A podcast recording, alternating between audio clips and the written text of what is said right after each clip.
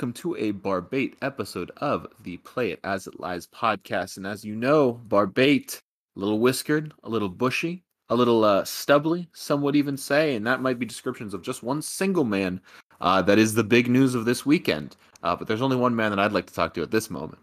Man near and dear to my heart, right next to me, my co-host Frank Placco. How are you doing, Frank?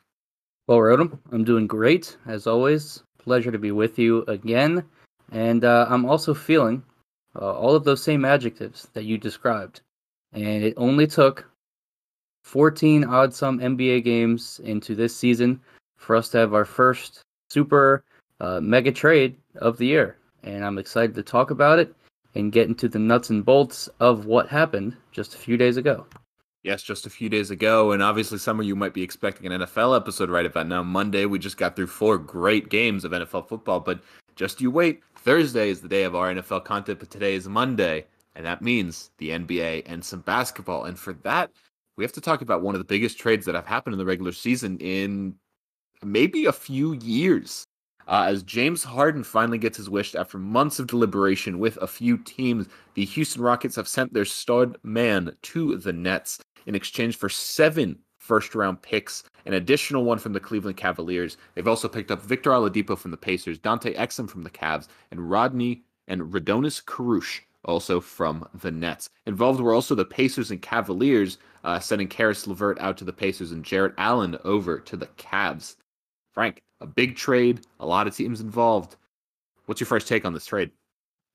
Well, my first impression of the trade uh, was that it was pretty wild. I mean, I wasn't expecting uh, four teams to be involved in the trade. Uh, we knew that the writing was on the wall for the end of James Harden's tenure with the Rockets. He has publicly and quietly uh, kind of been pushing his way out of Houston for several weeks, uh, over to several weeks and months now. Uh, but anytime a player of James Harden's caliber is traded in the middle of the season or even in the beginning of the season, uh, it's a bit surprising.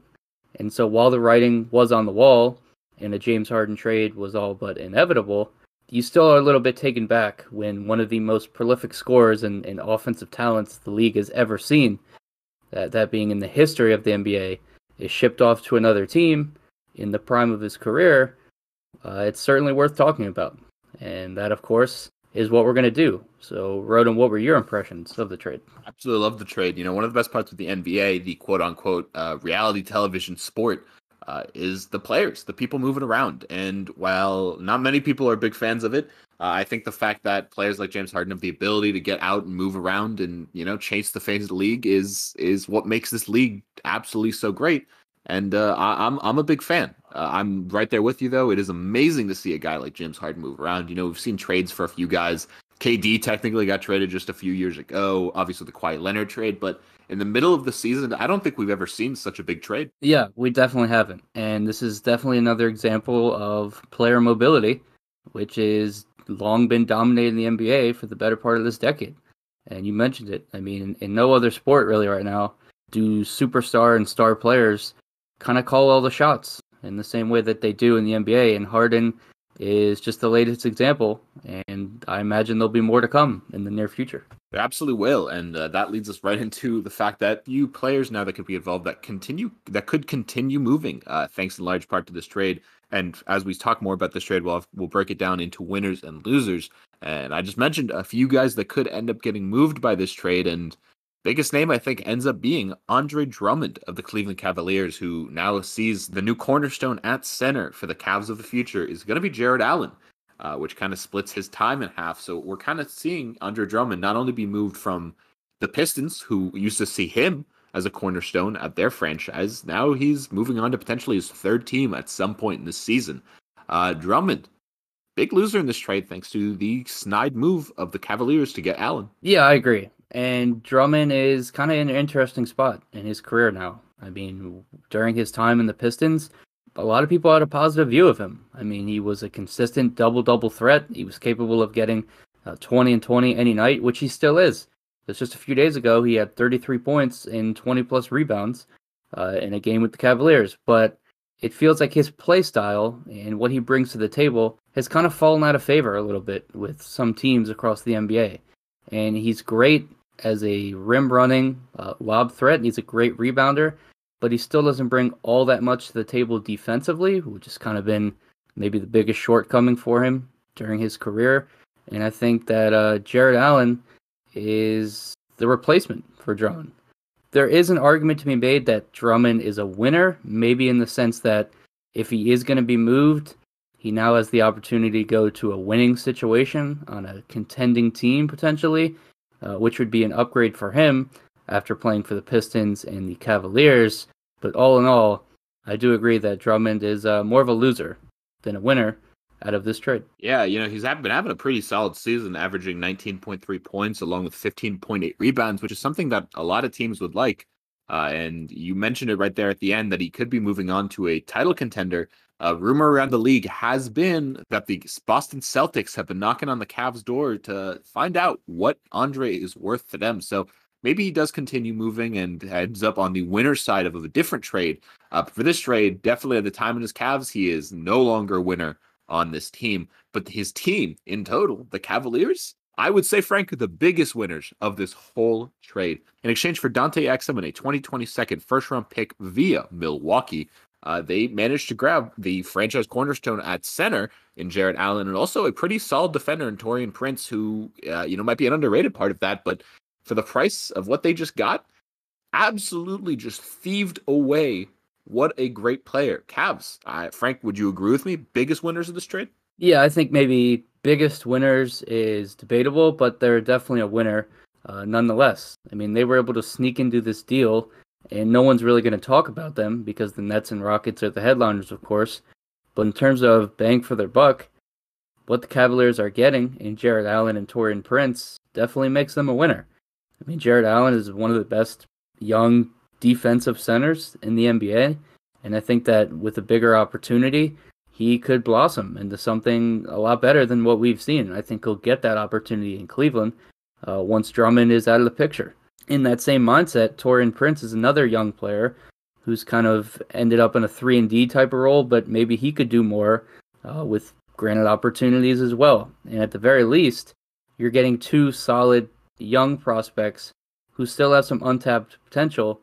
And what they gave up, guys like Dante Exum, uh, he he wasn't contributing for you. There just wasn't a future for him on your roster, and now you have two guys who could be potentially mainstays over the next few years. And especially for a Cavaliers team that is currently pretty beaten up, but is, impressing more than people are. Obviously, they have uh, already their franchise built around the sex land of uh, Darius Garland and Collin Sexton. Uh, but adding another piece that does fit really well into that timeline is is huge uh, for the Cavaliers. And to lose a big young piece for the Nets only makes those first round picks that the Rockets are getting well into the decade uh, look a little bit better.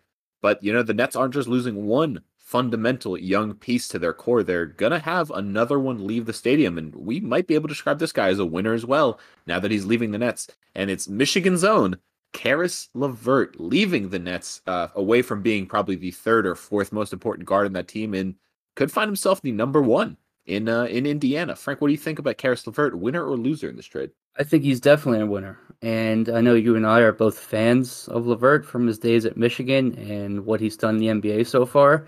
Um, and I think that this is a great opportunity for him to kind of spread his wings and fly a little bit. And we've seen throughout his young career that when LeVert is given the keys to an offense, and we've only see it in, seen it in small sample sizes, but the returns from those moments have usually been positive. I mean, look at what he did down in the bubble for the Nets. He was the driving force behind that Nets team because there was no Kyrie and no KD, and he was the cog that helped that Nets team kind of exceed expectations in those limited seeding games down in Orlando. And of course, uh, the conversation here begins and ends with LeVert's health, which is obviously a little bit up in the air right now because he is out indefinitely after doctors found, found a mass on his kidney. So we hope and pray for the best for LeVert's health, but assuming that he's able to play sometime this season and be on the court for Indiana, I think he's looking at a starting role and he's going to have the ball a lot. And I think that bodes well for him, especially in comparison uh, to his situation in Brooklyn, where he was the fourth or fifth option at best. Absolutely. At, in Brooklyn, he has only managed to surpass 40% usage uh, only one week of his entire career, and it happened to be in the bubble. In that one week, Frank, he averaged 26 points per game and was the number one, better than Devin Booker, better than TJ Warren, better than Damian Lillard, better than all those great players that played in the bubble. He was the number one player in win shares and PER during that span. He is a phenomenal player that is now going to break out for the Pacers and uh, it makes you think, you know, what are the Pacers known for? Well, they just so happen to be the franchise with the most ever, most improved players. Uh, obviously, Jalen Rose in 2000, Jermaine O'Neal in 2002, Danny Granger in 2009, Paul George in 2013, and most recently, Oladipo, the man he's now replacing, 2017-18. Uh, could he become Pacer number six to garner that award? Uh, to start the season, he was at plus 15,000. His odds might be surging, but Frank, would you jump on this potential uh, especially with the storyline he's now having returning from that kidney mess. I would definitely buy it uh, as something that could happen. And again, it's contingent upon his ability to return the court, return to the court, uh, probably in short order because you know it's a shortened season to begin with, um, and he, he has to have games under his belt to be in contention for an award uh, like most improved. But what he should have working for him is his numbers will improve across the board uh, in theory, with great with greater opportunity on both sides of the ball. And like you you mentioned it brief, briefly, that the narrative now is something that has to be considered as well, because he has because his health situation is unknown and it's up in the air.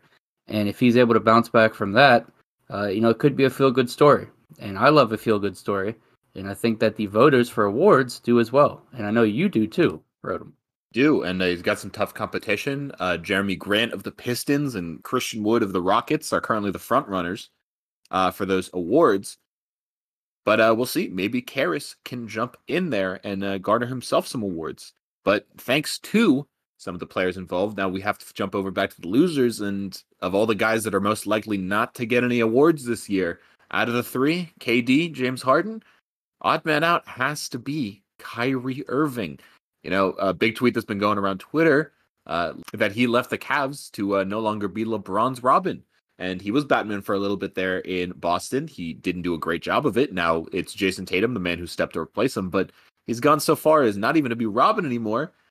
He's Alfred to these two guys. Uh, so got to be described as one of the biggest losers uh, on the court. Obviously, his away from the court stuff over the past two weeks has been easily describable as just absolutely losing. And Kyrie Irving is back in a situation where no one likes him on the court, no one likes him off the court. Kyrie, man, get it together. Yeah, I think that's a, a perfect description. And to begin the conversation, uh, there's nothing wrong with being Alfred. Uh, Alfred Pennyworth, you know, from the Batman series, great character. Shout out to Michael Caine.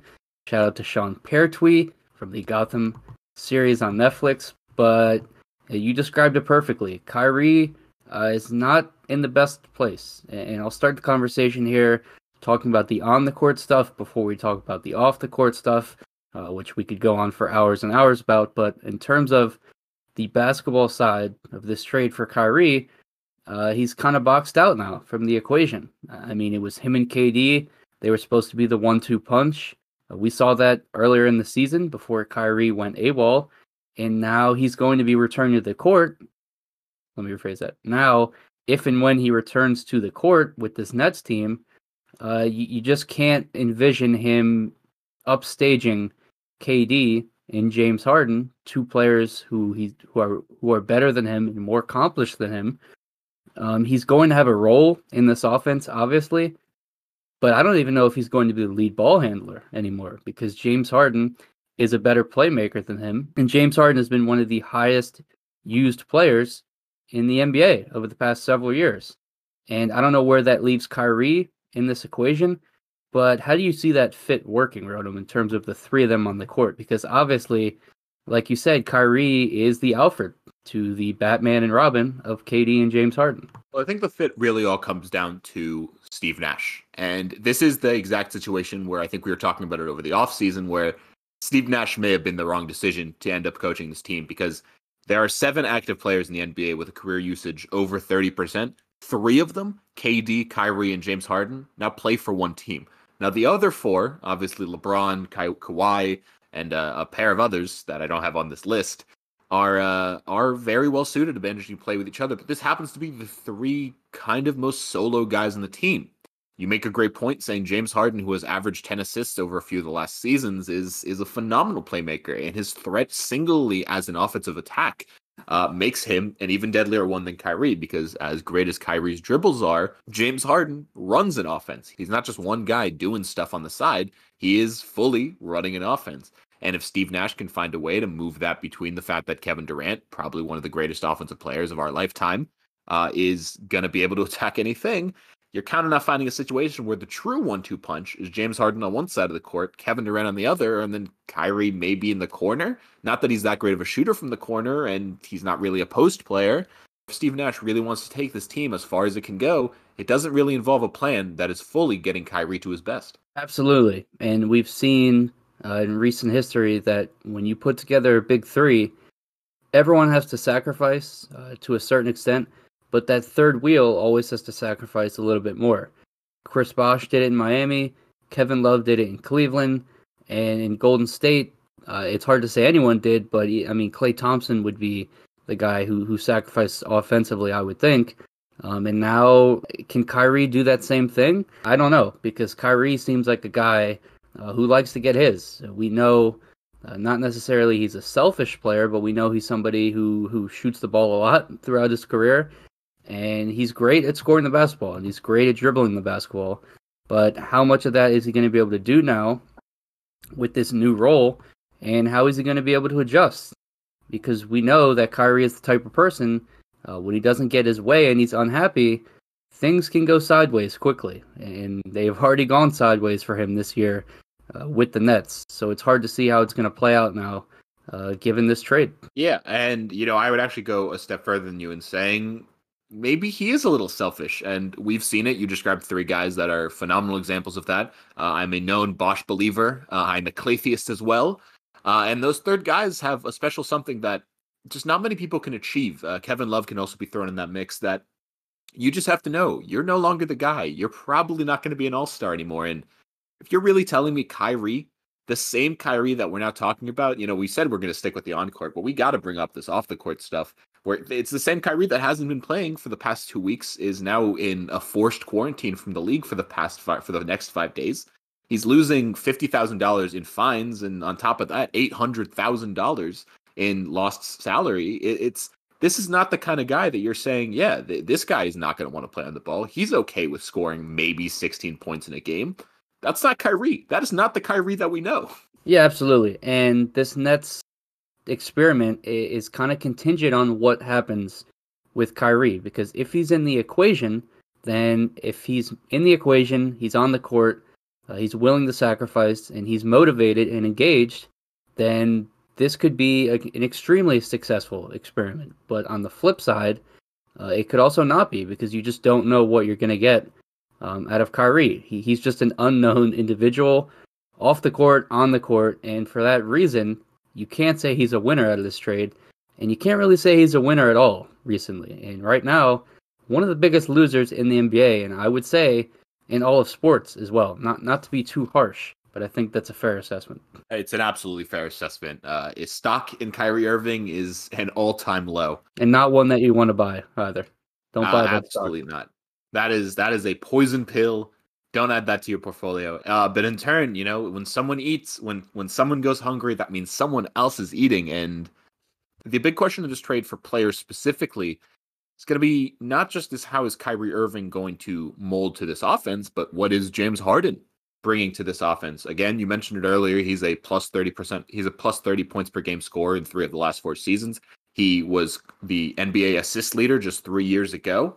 Uh, he is a guy that can do pretty much everything you need him. In fact, his rebounding numbers have been up pretty much every year since 2017 uh, when Dwight Howard left the team. And it looking like he could potentially be throwing great stats out there. So we do have some odds for stats, and we'll start with points, obviously, where he is most notably, where he's most known for. Uh, we have an over under of his points at 29 and a half with an over at plus 100 and under at minus 130. Frank, do you think he's the 30 points per game scorer, even with two other superstars in this team? Well, talent wise, uh, unquestionably, yeah, he, yes, he is capable of scoring 30 points a game. I mean, that goes without saying, uh, like we've said. But in this new role, Uh, with the Nets, 29 and a half is too high of a number, I think, to take the over. And the over is plus 100, the under is minus 130. So clearly, Vegas thinks the same way. But even at minus 130, uh, the under seems like the safer option. I mean, the third wheel in a big three usually sacrifices more than the others, like we said. But at the same time, the guys at the top, uh, they also have to sacrifice as well in terms of you're not getting the same shots as you would as the lone star as or the number one option on a team. And what happens with Kyrie uh, is kind of irrelevant, I think, to this conversation of how much is James Harden going to score because KD's in the picture, and I can't see two 30 point per game scores on the same team. And if one of them were to score 30 points a game, I feel like KD would actually be the safer bet. I think with Brooklyn, Harden is probably safer to average somewhere between 24 to 28 points a game, but 29 and a half I think is too high. And history would agree with you. Since 1990, only five teams have had three players average plus 20 points, as we anticipate Durant, Harden, and Kyrie all will. Uh, that being four different Warriors teams the Mullin, Richmond, Hardaway, a little run TMC, uh, where Mullin was a high score at 25.7. In t- 2008, Baron Davis led the We Believe Warriors with 21.8 points per game. And both of the Warriors teams featuring Durant, both of which Curry was the leading scorer, and neither one of those did he break 27. His higher of the two in 2018 averaged 26.4 points per game.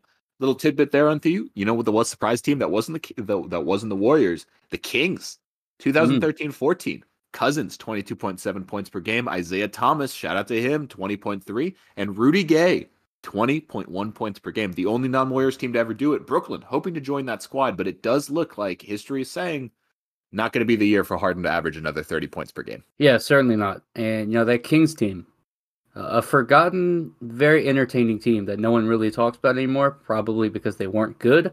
But the trio of Isaiah Thomas, Boogie Cousins, and Rudy Gay uh, doesn't stack up to Harden, Kyrie, and KD, but deserves some respect, I think, nonetheless. It definitely deserves so. Definitely deserves some reminiscing over a little 2K15. Uh, Probably one of my favorite teams to use. A little shout out to that. But as we keep moving on here, with James Harden's stats, uh, his rebounding is the only one where the odds are the same at a 5.5 set at minus 115. Will he hit the over under for rebounds? Obviously, the losing of Jarrett Allen might be a big play in there. DeAndre Jordan being their only big man left in the team. And it's looking like Jeff Green.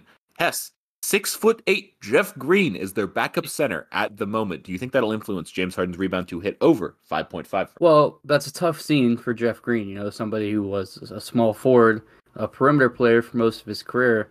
And then last year with the Rockets, he was playing small ball five. And now he's going to be doing the same in Brooklyn. So it sucks to be Jeff Green right now. But with the rebounds, it's hard to say. I mean, Harden is a good rebounder at the guard position, and he always has been. Last time he averaged under five and a half rebounds was the third season of his career, and every season since then, he's been five and a half or better. So I think the the safer bet would just be to take a flyer on the over. I mean, it's minus one fifteen both ways. Maybe the subtraction of Jarrett Allen does improve his rebounding opportunities. Uh, if you told me he averaged 5.4 or 5.3 rebounds, that wouldn't be surprising either. But I think the over is the better option.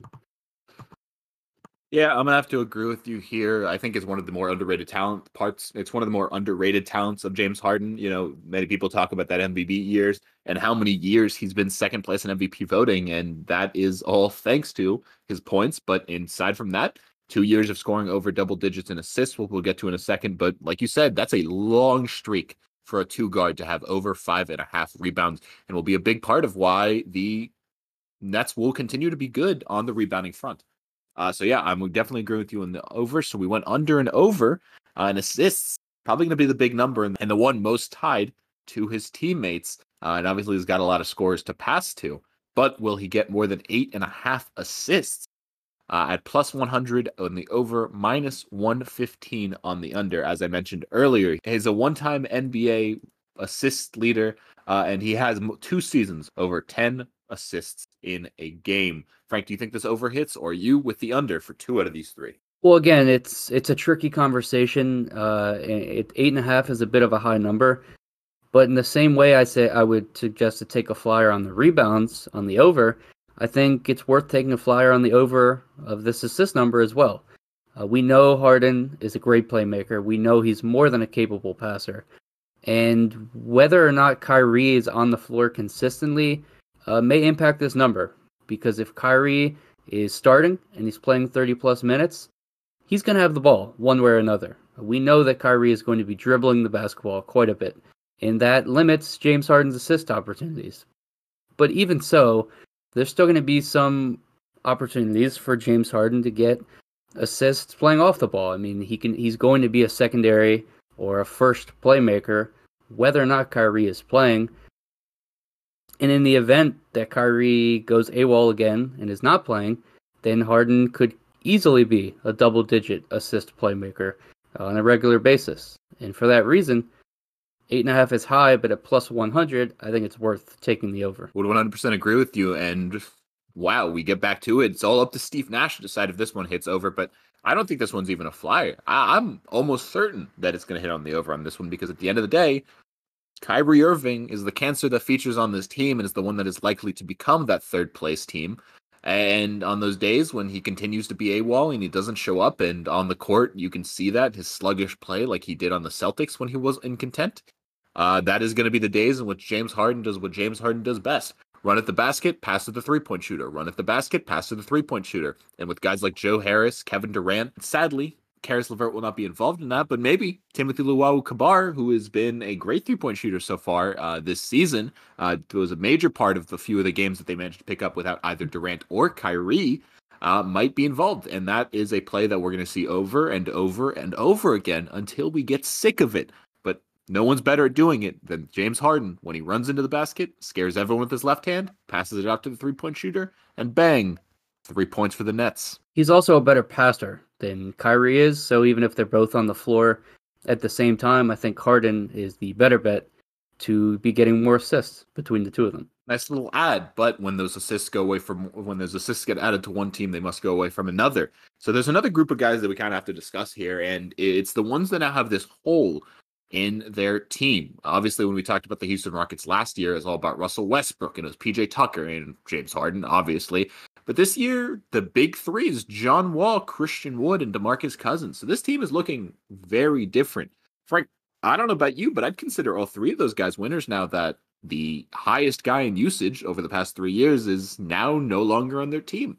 Uh, what do you think about that? Yeah, they're definitely winners, and they're newcomers to the organization, like you said, and they were kind of walking into a bit of a toxic situation that was out of their control. I mean, they didn't ask to be thrust into the middle of ongoing and unavoidable drama between James Harden and the Rockets, and yet they were. And the team has kind of been struggling, uh, I think, to a large extent because of that. And Wall and DeMarcus Cousins kind of came out publicly and said that James Harden's sluggish attitude and his unresponsiveness on the court and off the court were kind of holding the team back and it was creating a swirl of drama that is not going to be there anymore. And now guys like John Wall, DeMarcus Cousins, and Christian Wood, the latter of which was already having a breakout season, will only have added opportunities with Harden no longer on the roster. And I think John Wall in particular uh, could be maybe the biggest winner of them all. Of course, seeing the seeing as though he does play that point guard position, he's kind of the only solidified playmaker on this roster now. And it's an interesting spot for Wall, who's back on the court for the first time in two years. Uh, his numbers have been down, especially assist numbers across the board in comparison to what we saw a couple years ago. But I think now Wall could be back to his double digit assist ways. Uh, and that's exciting. That'll be exciting to see.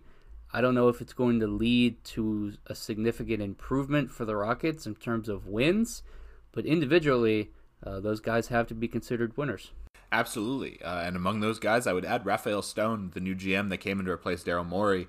Uh, this was not a team that made a whole lot of sense going into the season, but now, piece by piece, Covington's gone, Westbrook's gone, Harden's gone, and this team is starting to look like an NBA team that makes sense. Uh, is it a playoff team?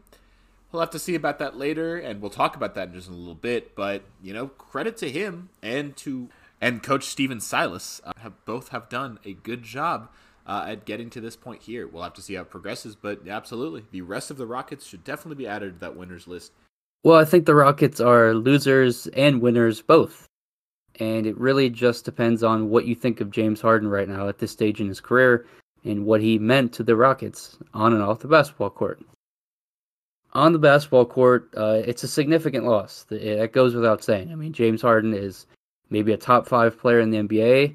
He obviously has an MVP under his belt, multiple scoring titles, an assist title. Uh, he's one of the best offensive players of all time. And we've mentioned that already. And anytime you lose a player of that caliber, uh, it's going to hurt. It, it's hard to replicate that sort of production no matter what you patch together. But on the flip side, the Rockets clearly were not getting that version of James Harden so far this season. He was playing subpar by his standards, and most of that had to do with the fact that he wasn't interested in playing up to his caliber. He wasn't putting his best foot forward on either side of the bet on either side of the ball. He Harden clearly did not want to be in Houston anymore. Uh, he wasn't really trying, and now that he's got his way, he's gone. And the question is, how much will that will the removal of that negativity and drama that was swirling over this Rockets team uh, for the better part of the past month and two months, how much is that going to help them uh, on the basketball court and does the personnel they have already in place and what they're getting back in this trade is that going to be enough for them to be competitive over the remainder of the season? And I'm not so sure about that, but what do you think, Rodham? Well, since we already got out of the way of giving props to everyone on the team and the people who have constructed the team and the coach of the team, we can kind of point to the one thing that does and is the biggest loser of this trade, the Houston Rockets are absolutely losers of this trade. The guy that was putting butts in seats at the Toyota Center was not anyone else but James Harden. Those number 13 jerseys that half of Houston probably owned that are now burning into the atmosphere was James Harden. That's a lot of money and a lot of court talent that this team is now losing. And Victor Oladipo is great. He absolutely is, but he's been degrading for the last few seasons. And even John Wall and DeMarcus Cousins at their best are in no way close to what Harden's production was in Houston. I don't think that there's any way that this team could look at itself and say, it's fine. Right now, as a basketball team, we are anywhere near in the same position as we were with James Harden, even if he was playing at his worst. If you put this team into a seven game series, and this was this was Harden's problem, and one of the big reasons why he said he was trading is that this team would lose in a seven game series.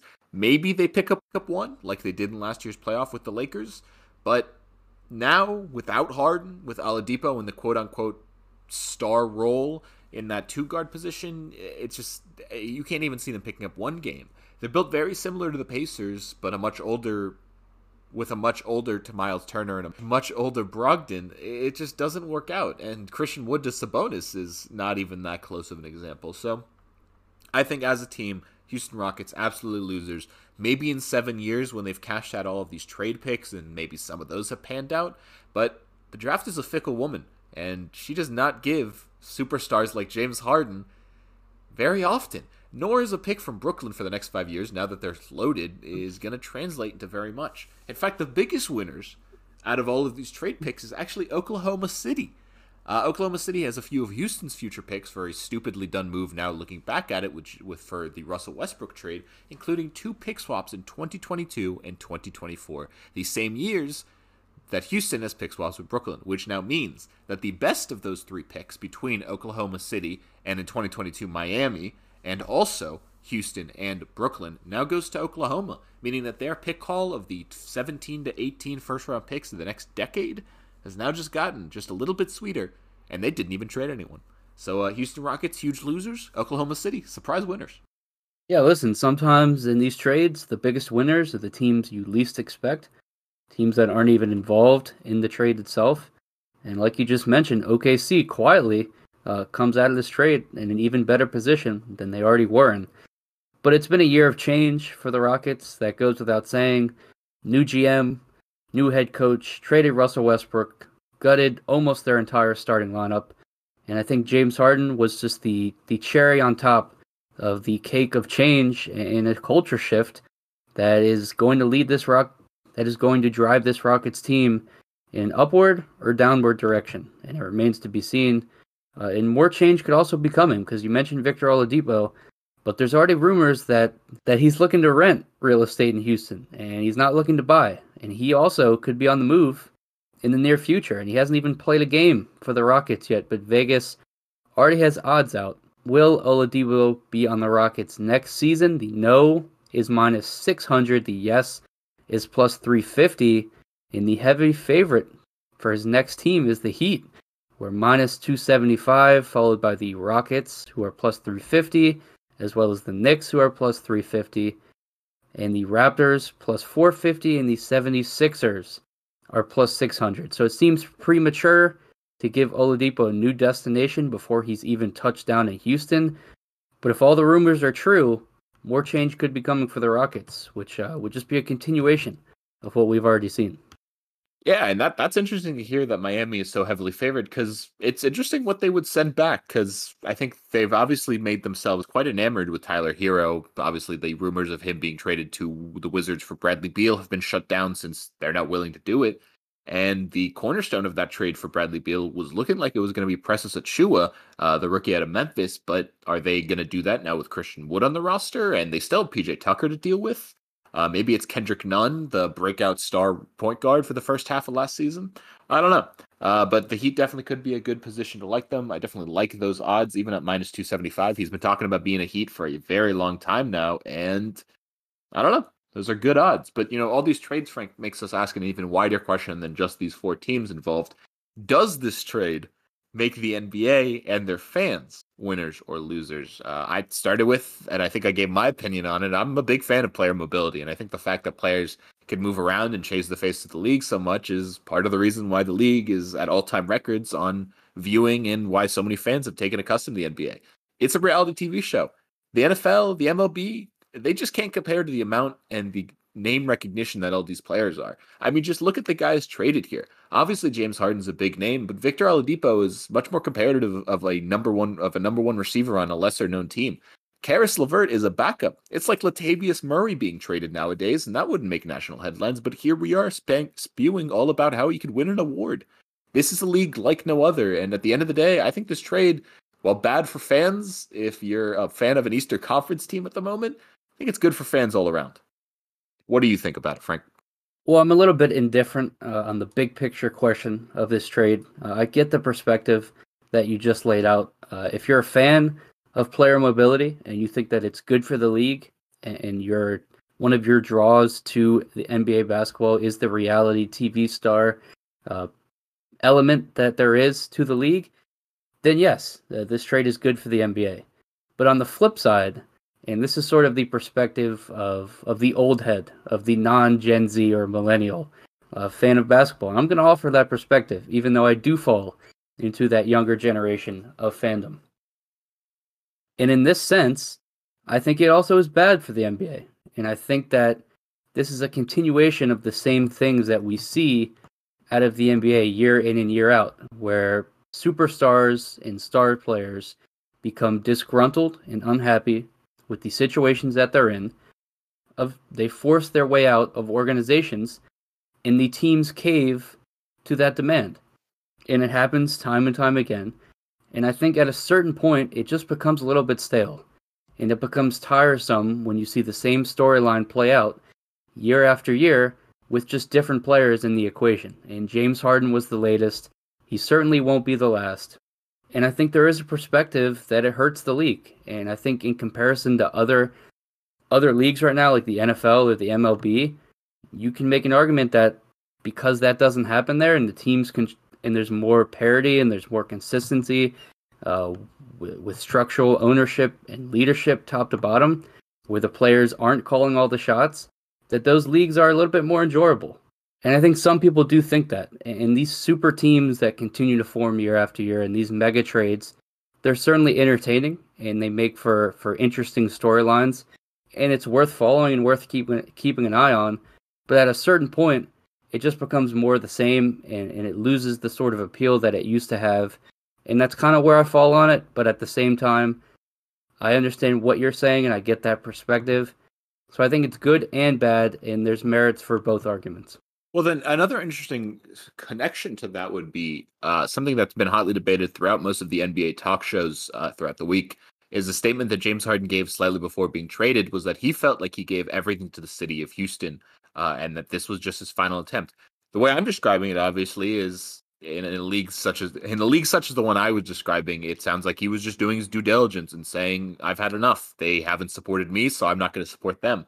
In the league you're describing, or in that situation, it seems like that isn't really the case, and that James Harden should have really stuck out and been there for the team that has supported him. And when he wanted Dwight Howard, he got Dwight Howard. When he wanted Russell Westbrook, he got Russell Westbrook. When he wanted Chris Paul, he got Chris Paul.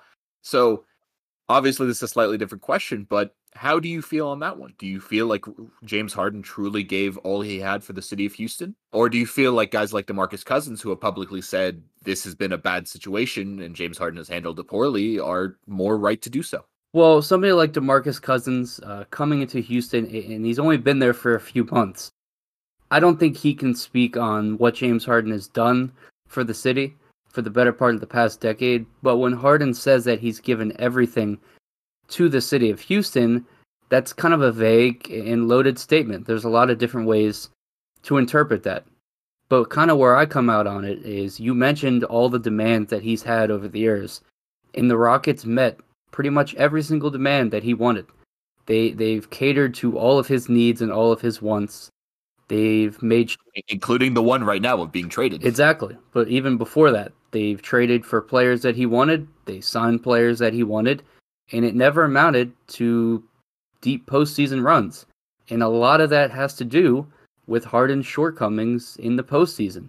Harden is a terrific offensive player, and he, he's done tremendous things in the regular season, and he's had great playoff moments as well. But in a vacuum, in the big picture, he's also had a lot of, of moments in the postseason where he's come up small, uh, especially in comparison to the player that we know he is.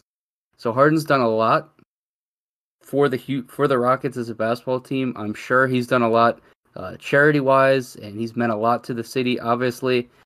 But saying that he's given all he has to the city, it's it's difficult to make a judgment on whether or not that's true. Yeah, it's definitely a difficult situation, but it's an interesting thought, uh, especially as you mentioned. You know, it, it keeps happening every day, uh, and the value of what a player means to not just the team and not just on the court value of what a player like James Harden means to the city uh, it has to be talked about more and more as the globalization of sports uh, continues. And it's crazy that this is just one of those big factors. You know, uh, 90 years ago, if someone like James Harden were to move from team to team, it wouldn't even be regarded in the news. This trade might be in the history books one day of how important and how financially important it is for both of these cities. But you know what else makes money, Frank? And the thing you just mentioned? It's the playoffs. Now that four of these teams are now very much changed, let's see which one of them is actually going to make the playoffs. I will start here with the Nets, the team that just picked up the big man of the trade. They are in a great position either way to make the playoffs before or after the trade, but now they're setting their sights a little bit further to a championship. And we talked about winners and losers, and one big team we hadn't talked about was the Brooklyn Nets because I think it's all dependent on whether they win a championship or not. If they can't reach their mark of a plus 270 championship, then uh, I don't think that they can view this trade as a success in any way, shape, or form. Even a conference championship, I think, would vindicate it a little bit, but a ring on a finger is all that would make do for this trade. To win the NBA championship, they are plus 272. To get to the NBA championship, they are plus 125 by winning the Eastern Conference. And to win their own division in the regular season, uh, a division filled with phenomenal NBA teams like the Sixers, the Knicks, the Celtics, and the Raptors. Yes, I listed the Knicks as a fantastic team. We'll talk about that in our next NBA podcast. But minus 135, Frank, which of those would you be most confident in taking? I think the best bet. I think the best bet out of those three, uh, based on value and based on bang for your buck, is to win the Eastern Conference at plus one twenty five. Even if the Nets were to lose their division, uh, which is entirely possible given that there are other top Eastern teams in the division like the Celtics and Sixers, uh, then at minus 135, uh, you, you would be looking at a loss in profit uh, if you took that bet. But even if they lose the division, they still have to be considered the favorite to win the East. And I know the Bucks have been good this season; they're nine and four. The Celtics, Pacers, and Sixers have also been good. They're ahead of the Nets in the standings right now. But you presume that the Nets are going to be better from here on out and they're a team that once everything gels together, they're going to be a force to be reckoned with in the postseason. They should be, at least, because they do have maybe the best starting five in the NBA now. And yes, yes, you're canceling out some of the depth that you have and, and replacing it with star power and James Harden, but that should be enough to get them to the championship in theory. It really should. And like you said, it's championship or bust for them. After it's championship or bust after making this trade, and at plus 125 with their competition to getting to the finals in the East, being the Bucks, Celtics, and a couple other teams, you have to at least like their chances where things stand right now. You've got to like their chances, and the Nets were my early pick to go to the conference to win the East anyway. So I'm gonna stick on that one. Though this does make me hesitate a little bit because you brought it up when we were talking about James Harden just a few minutes ago, and he's not a very spring chicken when he gets to the postseason and when he's playing in May and when he's playing in June. Not that he's ever played in June.